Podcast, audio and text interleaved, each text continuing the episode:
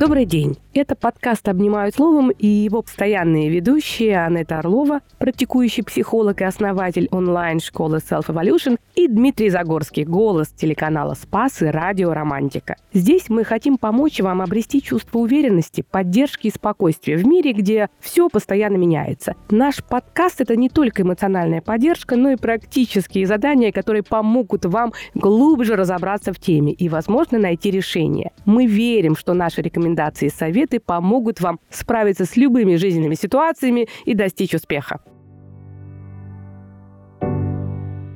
Доброго времени суток, наша Анетта, привет, и наши слушатели. Сегодня такая тема необычная, поколение сэндвич. Все чаще я слышу и не совсем понимаю, о чем вообще идет речь. А что это такое, Анетта, можно подробнее узнать. Принято сейчас стало. Вообще мы сейчас же любим очень модные слова.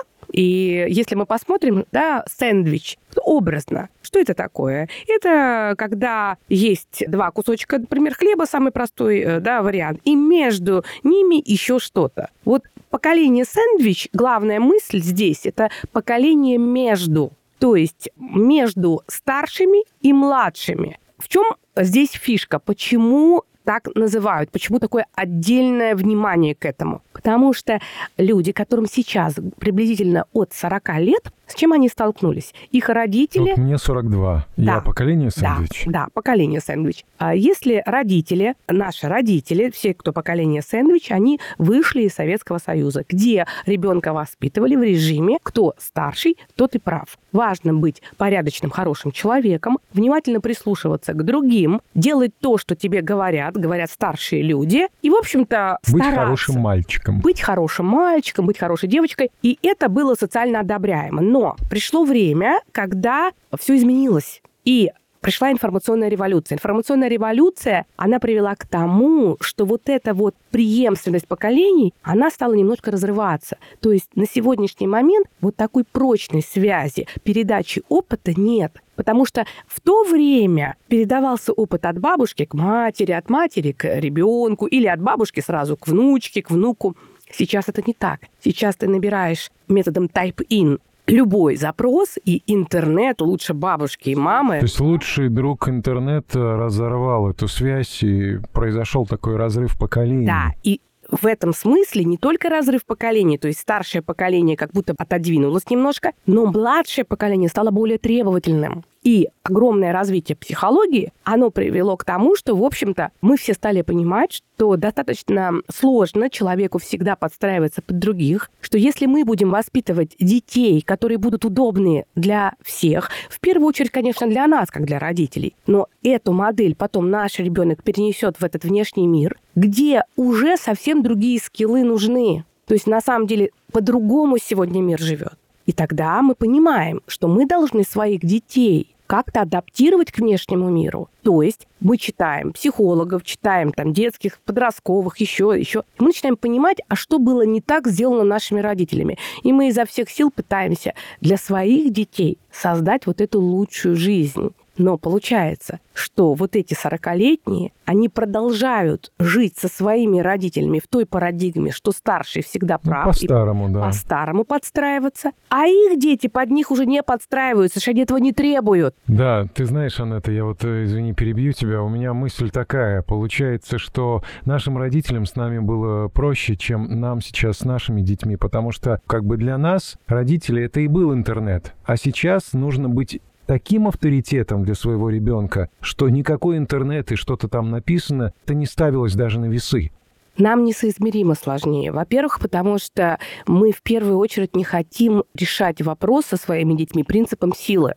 Мы хотим, чтобы наши дети... Договориться. Да. И это получается, что если ты не применяешь принцип силы, то ты сталкиваешься с другой личностью. Не ребенком, который должен делать то, что ты ему говоришь, а ты встречаешься с настоящей личностью. И такие дети сегодня, у них свое мнение. У меня вот сын и дочь, у них на все свое мнение. И по каждому поводу надо с ними договариваться. Это, конечно, гораздо больше ресурсов уйдет, чем когда мне мама говорила, что если я иду куда-то, я должна одеть 2 банта, классный воротничок и определенного цвета рубашечку. И когда моя дочка сегодня шла на выпускной, моя мама пришла, достала мой воротничок шикарный, который она своими руками сделала, и сказала: «Соня, ты должна одеть это». Соня повернулась и говорит, а почему должна? А я не хочу. Мама впала просто буквально в эмбриональный коматоз. На самом деле, Анетта, мы становимся порой заложниками самих же себя, когда вот воспитываешь ребенка и ставишь его с самим собой на один уровень, он становится твоим другом. И в какой-то момент просто я вижу детей, которых воспитываю там с 6- и 7-летних, и вспоминаю себя, и понимаю, что да, вот как ты сказал, я поколение Сэндвич, но я уважал старших. Когда кто-то приходил из старших, мы замолкали, мы становились тише. Это было уважением к старшим. Вот как быть сегодня с этим уважением?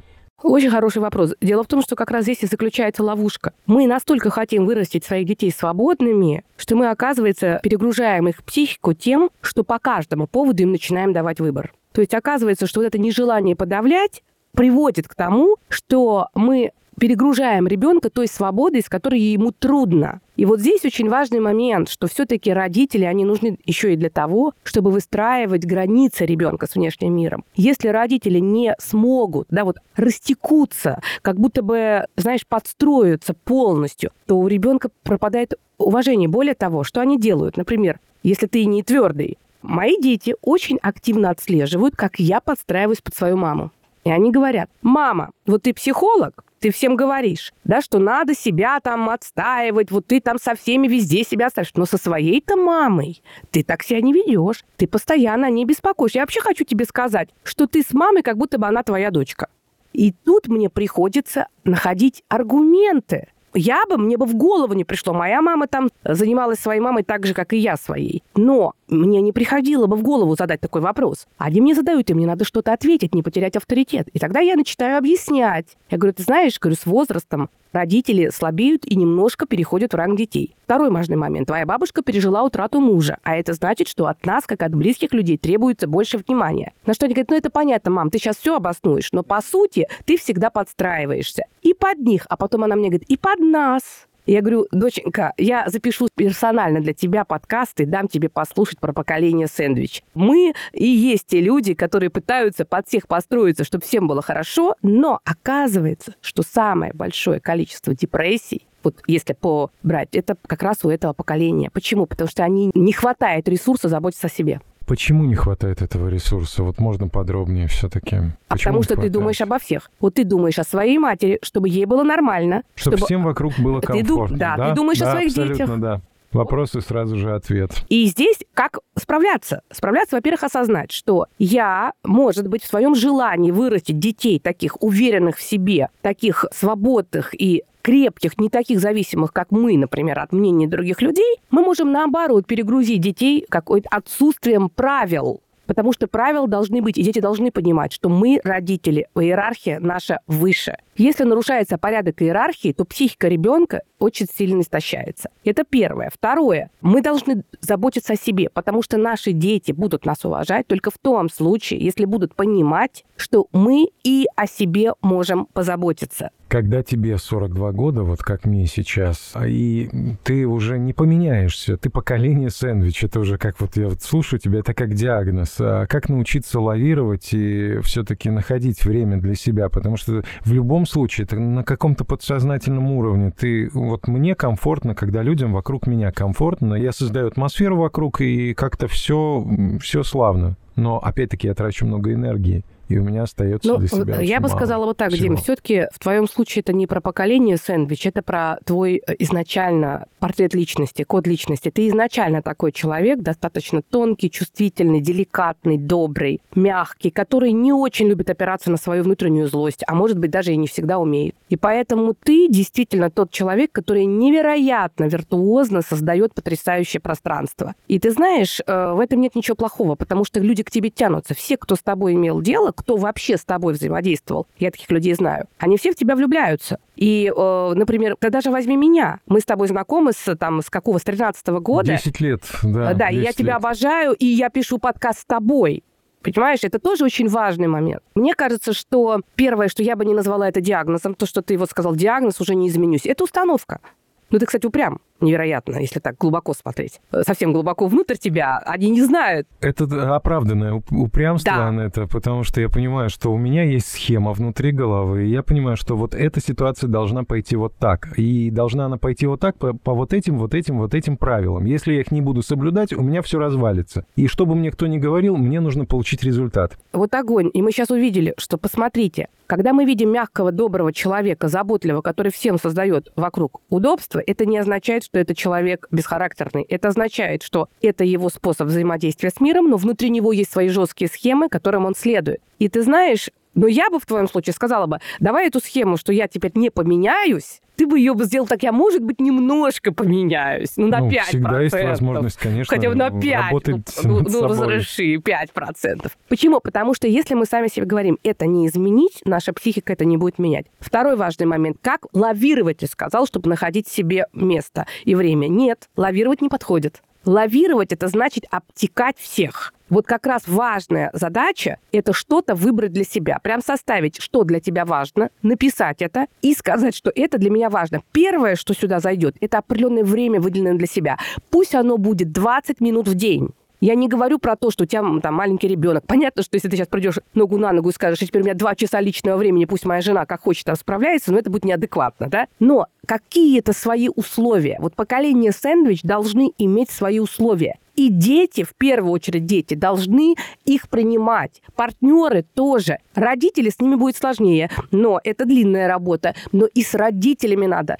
3 раза ты делаешь, как они хотят. 1 раз обязательно делай, как ты хочешь. А лучше 2-2. И тогда ты вроде бы не отвергнешь родителей, которые привыкли, что ты должен во всем слушаться. Но в то же время у тебя не будет гнев на родителей. Потому что поколение «Сэндвич» почему страдает депрессией? Очень много гнева, обо всех заботятся, а о себе не могут. Раздражение копится, выразить не могут, и как следствие они начинают сами себя атаковать. А это как раз и есть депрессия.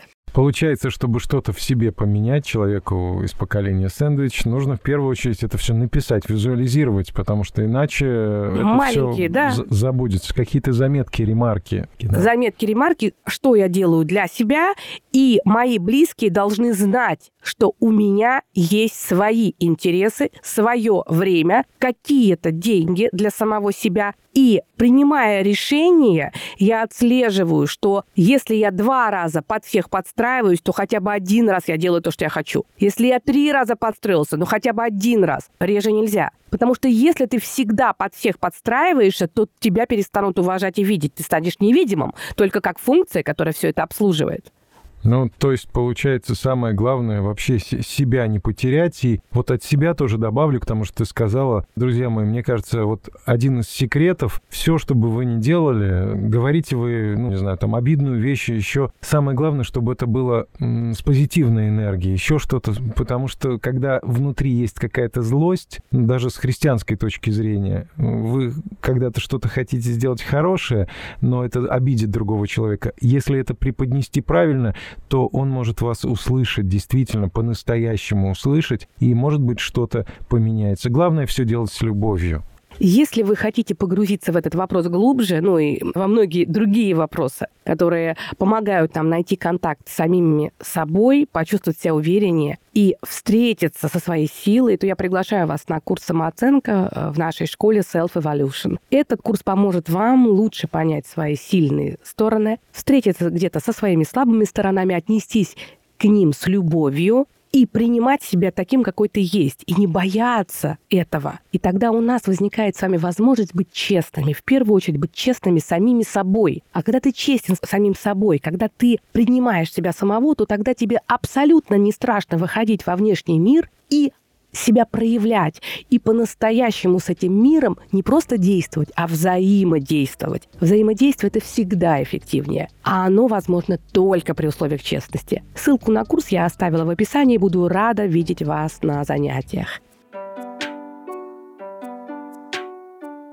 Я очень надеюсь, что вам был полезен этот выпуск, и если это так, то я попрошу вас оставить отзыв на Apple Podcast или поставить сердечко на Яндекс.Музыке. Кроме того, хотела бы пригласить вас присоединиться к моему каналу в Telegram, ссылка на который находится в описании выпуска. Там вы найдете не только полезные материалы по психологии, но и узнаете больше обо мне и моей жизни. Буду рада видеть вас в числе наших подписчиков и общаться с вами. И напоминаю, что наши выпуски будут выходить каждый четверг. Слушайте их на удобной для вас платформе. Обнимаю словом, ваша Анетта.